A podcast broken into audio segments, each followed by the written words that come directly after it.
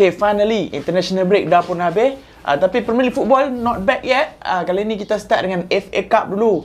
Okay, sebelum kita start video ni, jangan lupa untuk subscribe channel Jogaror TV. Tolong kami untuk reach 35,000 subscriber. Kalau tak silap aku, lagi 200 sub ataupun 300 sub je untuk reach 33k. So tolonglah subscribe, lagi 300 je kot. Jangan lupa juga untuk follow podcast kami di Spotify. Okay, sebelum kita start dengan FA Cup ni, aku nak cakap ada rule changes sikit untuk season ni.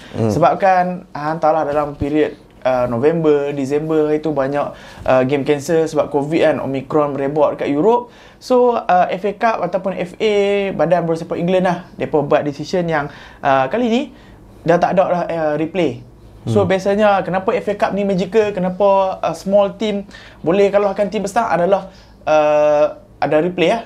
Contohnya kalau lawan kat away dulu, mereka akan bertahan gila-gila supaya nanti ada replay dekat home mereka, so mereka boleh menang lah. Okay. So season ni tak ada dah. Season ni any game yang go sampai say draw ke akan go to extra time and penalty. Okay, so cakap pasal penalty, aku cakap dengan Man United dulu lah. Okay, ini adalah contoh game yang tak bawa ke replay sebab terus ke penalty. Okay. Man United game Middlesbrough. So Man United kalah game tu. Ni membawa maksud yang MU genap lah 5 tahun tak ada trofi, unless pemenang Champions League lah. So aku tak tahu. So komen hang sikit lah pasal performa United.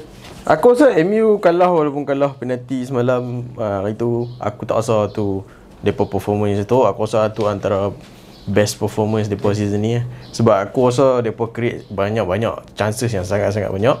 Bruno Fernandes memang orchestrate gila-gila banyak-banyak chances. Kita ada CR try, Sancho try, Bruno try, Rashford try, Pogba try. Bagi aku bila Pogba masuk dalam midfield tu nampak lebih kreatif, nampak lebih structure lah dekat situ. And tapi bila hang tengok balik, Pogba bagus in terms of attacking, tapi bila dia defend dia okey, tapi bila bola tu terlepas daripada dia dah habis. Dia akan mula start tackle pelik-pelik apa semua. Tapi MU semalam memang super, chances create banyak gila. Tapi macam tu lah, bila hang tak create chances, apa yang orang selalu cakap, bila hang tak benar chances hang memang akan kena punish. And mereka kena punish dengan Middlesbrough lah.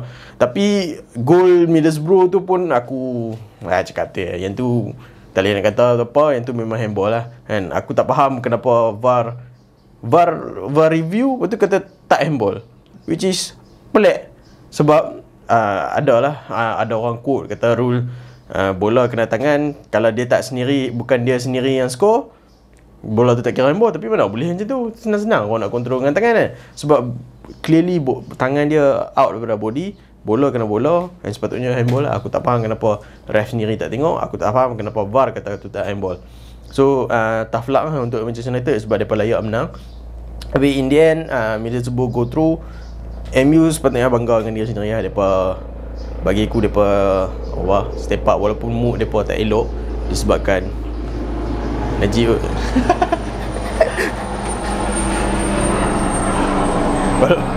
walaupun mood mereka macam tak elok sikit kan, disebabkan kes-kes Greenwood apa semua tu. Dengan tengok dengan kat social media, mereka unfollow dia apa semua. Tapi mereka masuk game ni dengan intens untuk menang.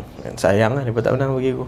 Ya, masuk ke penalty. Aku tengok penalty tu sebelum Elanga ambil tu, aku macam ada instant flashback tau. Kata sebab Xavi Simons, player muda PSG kan, baru je miss tau, membuatkan PSG, dia miss penalty, membuatkan PSG knockout daripada tournament tu. Player muda, pasal masa dia walk tu ambil penalty tu, aku tanya kat Bukayo Saka kak, miss penalty masa Euro final tu, kata Elanga ni lah muda lagi, kalau miss ni memang sayang lah. Tengok member miss betul. Sayang kak sebab dia adalah player favourite Ranieri kan, player muda. Ranieri bagi chance kat dia, tapi ni adalah step untuk grow lah. So aku tengok macam banyak player konsol dia, Rashford, Ronaldo semua, tapi dia big future ahead lah. Wait, fun fact MU actually sepanjang FA Cup ni ada, mereka tak pernah menang penalty shoot out. Tak pernah menang? Tak pernah menang sekali pun. Aku baca lah, aku tak tahu betul ke tak, aku baca satu statistik gitu lah. Kalau betul-betul terkejut lah. Tapi normally kalau based on previous record pun penalty shoot out selalu start daripada quarter final ke final. So macam let's say big opponent, big occasion. Jauh. Okay, aku nak cakap pasal situasi Man United lah. Okay, hang tengok Man United memang main cantik kan. Memang main cantik. Tak silap aku, kalau tak kita tak campur extra time, kalau full 90 minutes je, expected goal sampai 4 ke. 21 shot in total, 9 shot on target. Aku tahu orang cakap VAR, memang VAR buat silap, tak handball semua kan. Tapi as a big club kan, yang supposed to challenge for the title, tak boleh cakap macam tu.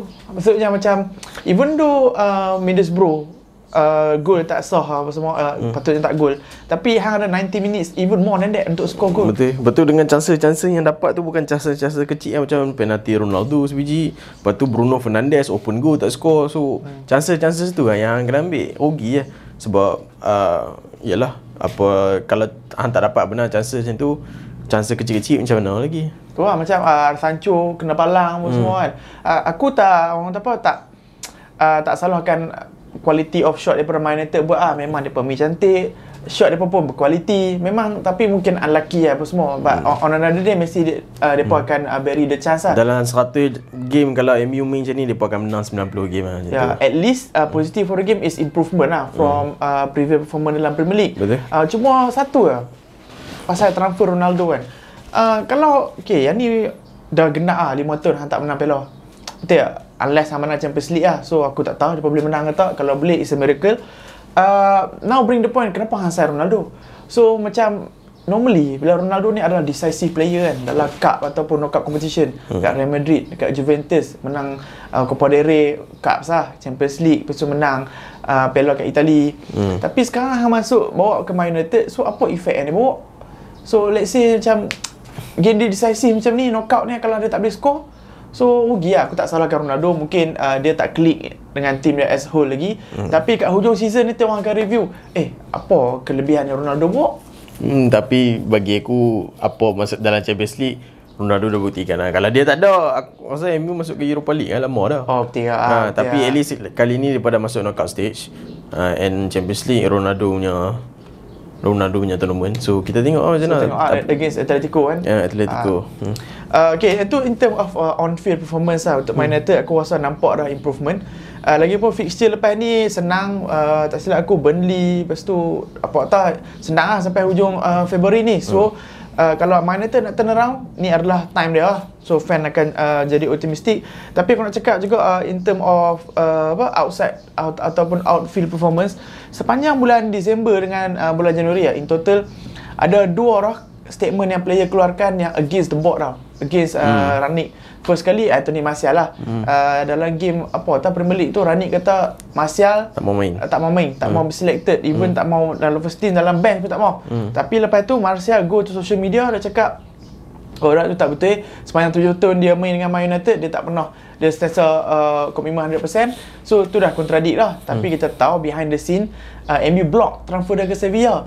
Tapi hujung season dia dapat juga pindah ke Sevilla. And satu lagi pasal Lingard lah, Jesse Lingard. Of course Jesse Lingard, kalau kita tengok situasi ni memang nampak dah dia agree nak pindah. Dia agree dengan Newcastle. Dia ni kacau lah, pergi perang pun tu helikopter ni. Helikopter TikTok.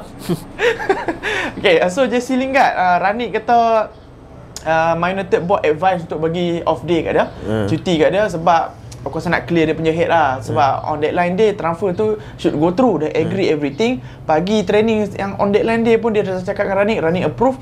Tiba-tiba last minute board cancel transfer tu sebab aku rasa related dengan Mason Greenwood lah, which is aku faham from Man United punya point of view. First kali Martial ada block, and lepas tu Greenwood kita tak tahu bila dia boleh main. Possible sampai end season tak boleh main, possible tak main langsung pun ada. And lepas tu Lingard block dia, kalau bagi loan lepas tu nanti dia akan block free. So tapi kesian lah dekat Lingard, kesian lah sebab dia 29-28 tahun dah. Time dia nak jadi important player untuk club tau kan. Tapi bagi aku rasa apa yang Lingard buat keluar kata Man United bagi time pun semua. Tapi sebelum tu dia hantar tak? Sebelum Man United bagi time tu dia ada ke Dubai kan, tengah duduk parti apa semua, bercuti. So apa yang Rani cakap tu aku rasa betul, the truth. Sebab dekat Martial dia cakap, dekat Lingard dia cakap. So sekarang ni Lingard dengan Martial dia nak save face je lah. Bagi aku lah, aku punya teori lah, aku tak kata aku betul. Tapi bagi aku Rani adalah nampak macam manager yang jujur lah. Bukan jujur yang dia cakap apa yang dia nak cakap tu. Aku nampak Ranieri ni macam dia honest more, tapi EDM kan dia buat decision. Orang atas yang buat decision. Okay, so itulah situasi Man United. Okay, next game adalah Man City, rival untuk Man United. Okay, Man City lawan Fulham. Aku rasa fixture yang tak senang sangat ah. And tak senang sangat, tak susah sangat. Silap-silap tak susah sangat. And bagi aku, considering kita tengok Man City ni every season dia akan menang satu lah kat competition. Normally Carabao Cup lah. And season ni dia pernah terkeluar kalau dengan West Ham. So aku expect City akan go all out lah untuk FA Cup kali ni. Against Fulham tu aku rasa fan Liverpool mungkin happy lah sebab apa prospek yang akan join depa Fabio Carvalho. Fabio Carvalho score 80 juta pula. Score gol semalam kan. Tu adalah gol ke-8 dia season ni. So aku tak pernah dengar nama dia sebelum ni sampailah January window itu. And then dia score pula. So lagi hype lah surrounding dia. And transfer dia itu collapse. So tapi aku rasa expected to go through lah, medical dah settle semua. Harapnya Fulham dengan Liverpool still ada pack tu lah. Tak ada nak macam naikkan harga, cancel agreement ke apa kan. Tapi aku rasa mungkin mereka akan teruskannya. And Fabio Carvalho akan loan balik ke. Sebab kalau tak, sebab mereka punya dealing nampak macam relationship mereka macam bagus. Sebab dulu ada Harvey Barnes apa semua. Macam open kan Harvey Barnes lah nama dia. Harvey apa? Harvey Elliott kan. Harvey Elliott tu mereka nampak dia pun ada relationship cun lah. So aku tak rasa Fulham akan musnahkan relationship tu. Pasal dia tu akan go through kan next season. So in term of performance Man City, typical Man City lah kan. Dia akan control the game, create chance after chance, be patient dalam build up. Okay, first go daripada gunduhan. Dah lama tak tengok dia score. So finally dia score.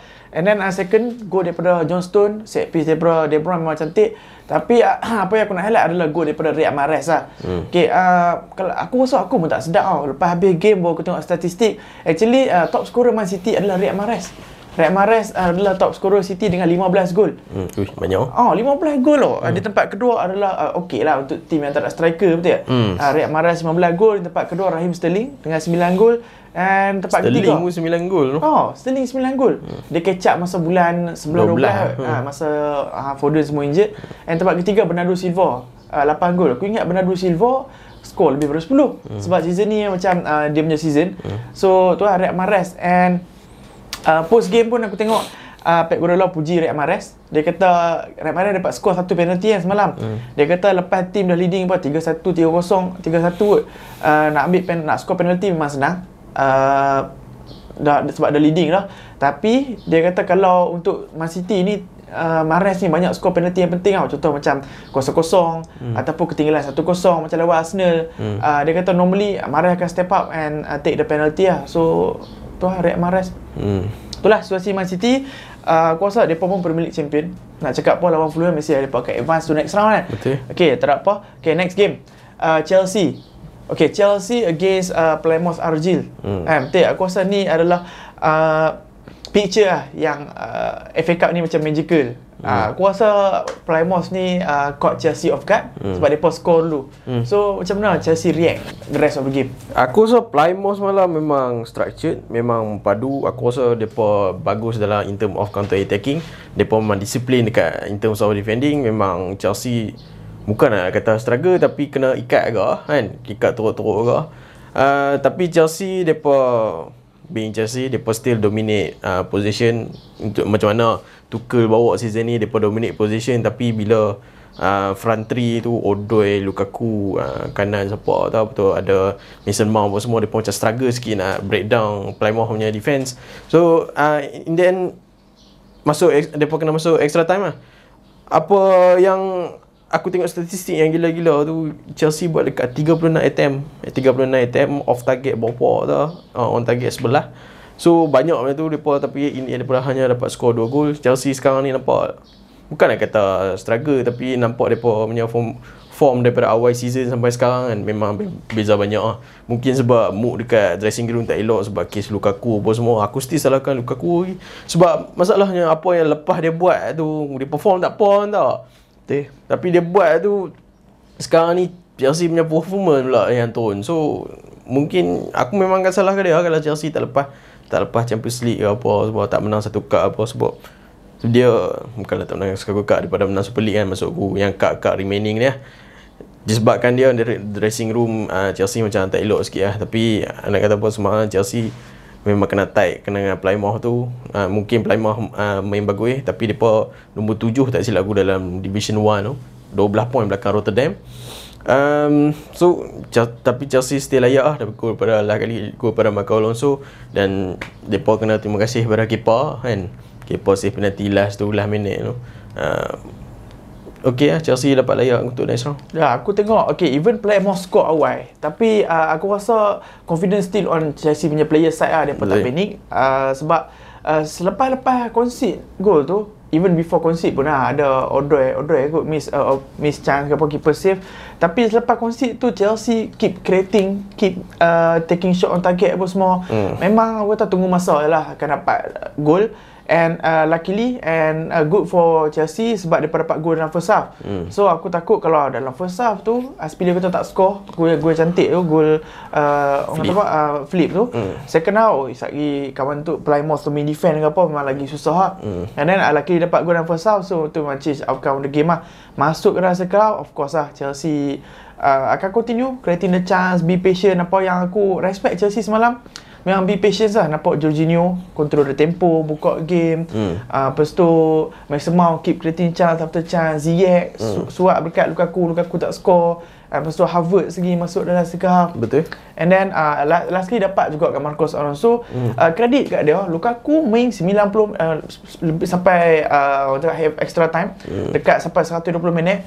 Tak boleh nak dapat chance step in macam tu. Tapi tak tahu macam mana left back Alonso in that crossing position, macam mana Havertz boleh cut dekat dia, dia boleh duduk dekat striker position tu. Aku memang respect lah. Itulah Chelsea ni masalahnya sekarang lah, position link perform daripada midfield, keeper, defense semua perform, tapi main dekat attacking side mereka tu tumpoi sikit lah bagi aku. Sebab Lukaku entah, dia memang aku tahu dia tak boleh main target man apa semua, tapi hang buat je lah kerja hang. Apa masalah hang? And sekarang ni apa dia buntu gol, mereka kena harap dekat position lane untuk score gol. Masalah lah macam tu. Ya, nasib baik lah lepas tu Alonso score and Kepa save the penalty lah. And aku nampak lah that situation Malangsar. Dia orang kata ironik kan, kadang-kadang model dia lelaki lah kan, Malay daripada Malang. Sebab firstly dia buat mistake. Dia terlepas bola tu dah lah minit. Lepas tu hampir tiba bagi penalty. Nasib baik Kepa save. Sebab masa kawan tu make penalty pun aku respect lah, kata team bawah make penalty ni aku tak percaya. Kawan tu dah nombor 9 team bawah kan. Lepas tu tak score pula. Nasib baik lah tak go tu penalty shootout kan. Kalau tak Chelsea go, nasib jadi 50-50 lah. So aku rasa good for Chelsea sebab sekarang ni Tuchel boleh teruskan rekod dia. Sebab dia tak pernah lagi any cup competition tak masuk final, betul tak? Since dia ambil alih semua cup dia masuk sampai final. So FA Cup still going strong lah. And then untuk Chelsea after this mereka akan pergi ke Club World Cup. Aku expect team Euro lah, Chelsea akan menang Club World Cup tu. And aku harap boleh bagi moral boost lah untuk Chelsea. Macam mereka akan pergi ke Dubai kat silap aku, Dubai ke apa tau. So aku harapkan yang tim Chelsea ni boleh turn around the season. Sebab kita tahu sepanjang Disember and Januari Chelsea drop banyak gila point dalam Premier League. So mungkin sekarang pun mereka tak expect dah untuk challenge for the title ke apa, tapi at least hang dapatkan tempat ketiga. Jangan masuk tempat keempat, sebab tempat keempat ni nanti hang nak kena main qualifier lah apalah untuk Champions League. So at least chance untuk menang trofi lah Club World Cup nanti. Okay, so next game Tottenham Hotspur. Okay, Tottenham Hotspur versus Brighton. Aku rasa dalam game semalam the only big six team yang lawan dalam Premier League club juga. And then untuk Tottenham Hotspur ni aspiration mereka adalah untuk menang cup lah. Sebab tu lah sebelum mereka hire Jose Mourinho, orang kata dia trophy winning specialist. Lepas tu kali ni mereka hire Antonio Conte. Sebab Antonio Conte dalam career dia tak menang apa-apa trofi dalam kelab yang dia ambil. Sebab selalunya dia ambil kelab yang besar lah. And in fact dalam FA Cup pun Antonio Conte tak pernah kalah sampailah final. Maksudnya dalam first season dia ada kalah final, tak silap aku dengan Arsenal kot. Dan season kedua dia, season dia kena pecat tu dengan Chelsea, dia menang FA Cup. Okay, so komen sikit lah performance Tottenham di bawah Antonio Conte. Aku rasa semalam dominant performance daripada Tottenham. Mereka punya new signing tak main, si Bentancur masuk sekali, tapi satu lagi seorang ni Kulusevski. Tapi semalam dominant performance daripada Spurs, macam mana lawan tim yang aku kata bagi aku kuat kau, Brighton. Tapi bila hang tengok balik player macam Kane dengan Son, depa dapat boot depa balik. Kane dapat score goal yang cantik tu, tu nampak menunjukkan yang dia dah ada confident balik bagi aku. And Emerson Royal bagi aku man of the match untuk Tottenham Hotspur semalam lah. Satu dia dapat score goal, and banyak peluang actually dia dapat score goal walaupun untuk seorang right wing back. Aku ingat kan masa Conte masuk ni, Emerson macam takkan dapat peluang banyak lah. Mungkin lebih kepada Matt Doherty apa semua kan. Tapi Emerson dapat peluang banyak and dia ambil betul-betul. Sekarang ni dia antara top 11 Spurs lah. And Brighton, aku suka tengok Bissouma semalam. Memang superb. And goal dia tu solo goal. Aku rasa memang sama ni, kalau kes dia tak melarat, kes dia kat court tak melarat, dia akan pindah. Dia patut pindah. And aku harap kalau kes semua settle lah kan, kalau kes semua settle, court boss semua settle, aku harap Arsenal sign dia. Bagi aku dia superb, superb player. And Spurs aku rasa akan jadi tim yang digeruni lah lepas ni, sebab under Conte ni aku suka kalau dia ambil Arsenal dari dulu lagi, tapi disebabkan tak dipanggil-panggil rugi lah. And dia dah bawa Inter Milan jadi champion, Juventus jadi champion, Chelsea jadi champion. Spurs sekarang ni dia dah nampak dia tengah rebuild. Dah buang Januari hari tu, dah buang Dele Alli, Brian Gill, Pilon, lepas tu siapa lagi ada buang, Ndombele, semua French player yang dia tak mau nak buang. And sama nanti kalau business masuk, mungkin next year kita boleh tengok Spurs akan fight untuk, aku tak ada Champions, mungkin nombor 3, nombor 2. Okay, so tadi dah cakap macam Bissouma kan. Aku rasa Aston Villa macam Brighton macam sense something dari situation dia. Sebab towards deadline dia kalut-kalut nak offload dah. Nak offload dah nak offload. Minta 50 juta pula. Sebab Bissouma player yang tinggal kontrak 18 bulan je, which means sama nanti kontrak dia tinggal setahun saja. So by hook or by crook, Brighton memang kena join dia. Kalau dia akan buat nak stay, lepas tu nanti belos serap cuma apa semua. Betul. Brighton memang akan juara, tapi aku rasa come next summer harga dia bukan 50 dah. Yeah, maybe like 35 ataupun 40 je kot. Depends on the court situation dia. Aku tak tahu. Dia bersalah ke dah, sebab memang tak ada bukti clear macam Mason Greenwood kan. Betul. And so kalau court kata dia tak bersalah ataupun apa-apa je lah. Kalau dia bersalah, faham lah. Masuk prison tu. Kita tak tahu dia rape ke apa, tapi dengan kata sexual assault lah. So tak tahu specifically dia buat apa. Okay, so aku nak cakap pasal Harry Kane. Semalam gol lawa. And then kita tahu Harry Kane ni beginning of season dia start slow kan. Memula dengan saga transfer dia ke City collapse. Lepas tu dia memang start slow for season, nampak macam tak boleh fokus. Tapi sekarang under Conte dia dah start firing. Sekarang ni Kane ada 15 gol in all competition for Tottenham Hotspur. So dalam Premier League ni ada seorang je player yang gol lebih banyak pada Kane dalam all competition, Salah 23 gol. So bila fikir-fikir balik, Kane ni macam bagus lah. Start slow, sekarang dah catch up balik 15 gol, walaupun beza banyak agak dengan Salah. Tapi daripada 15 gol tu, 8 gol di bawah Antonio Conte. Maknanya 50% daripada gol yang dia buat tu di bawah Antonio Conte lah.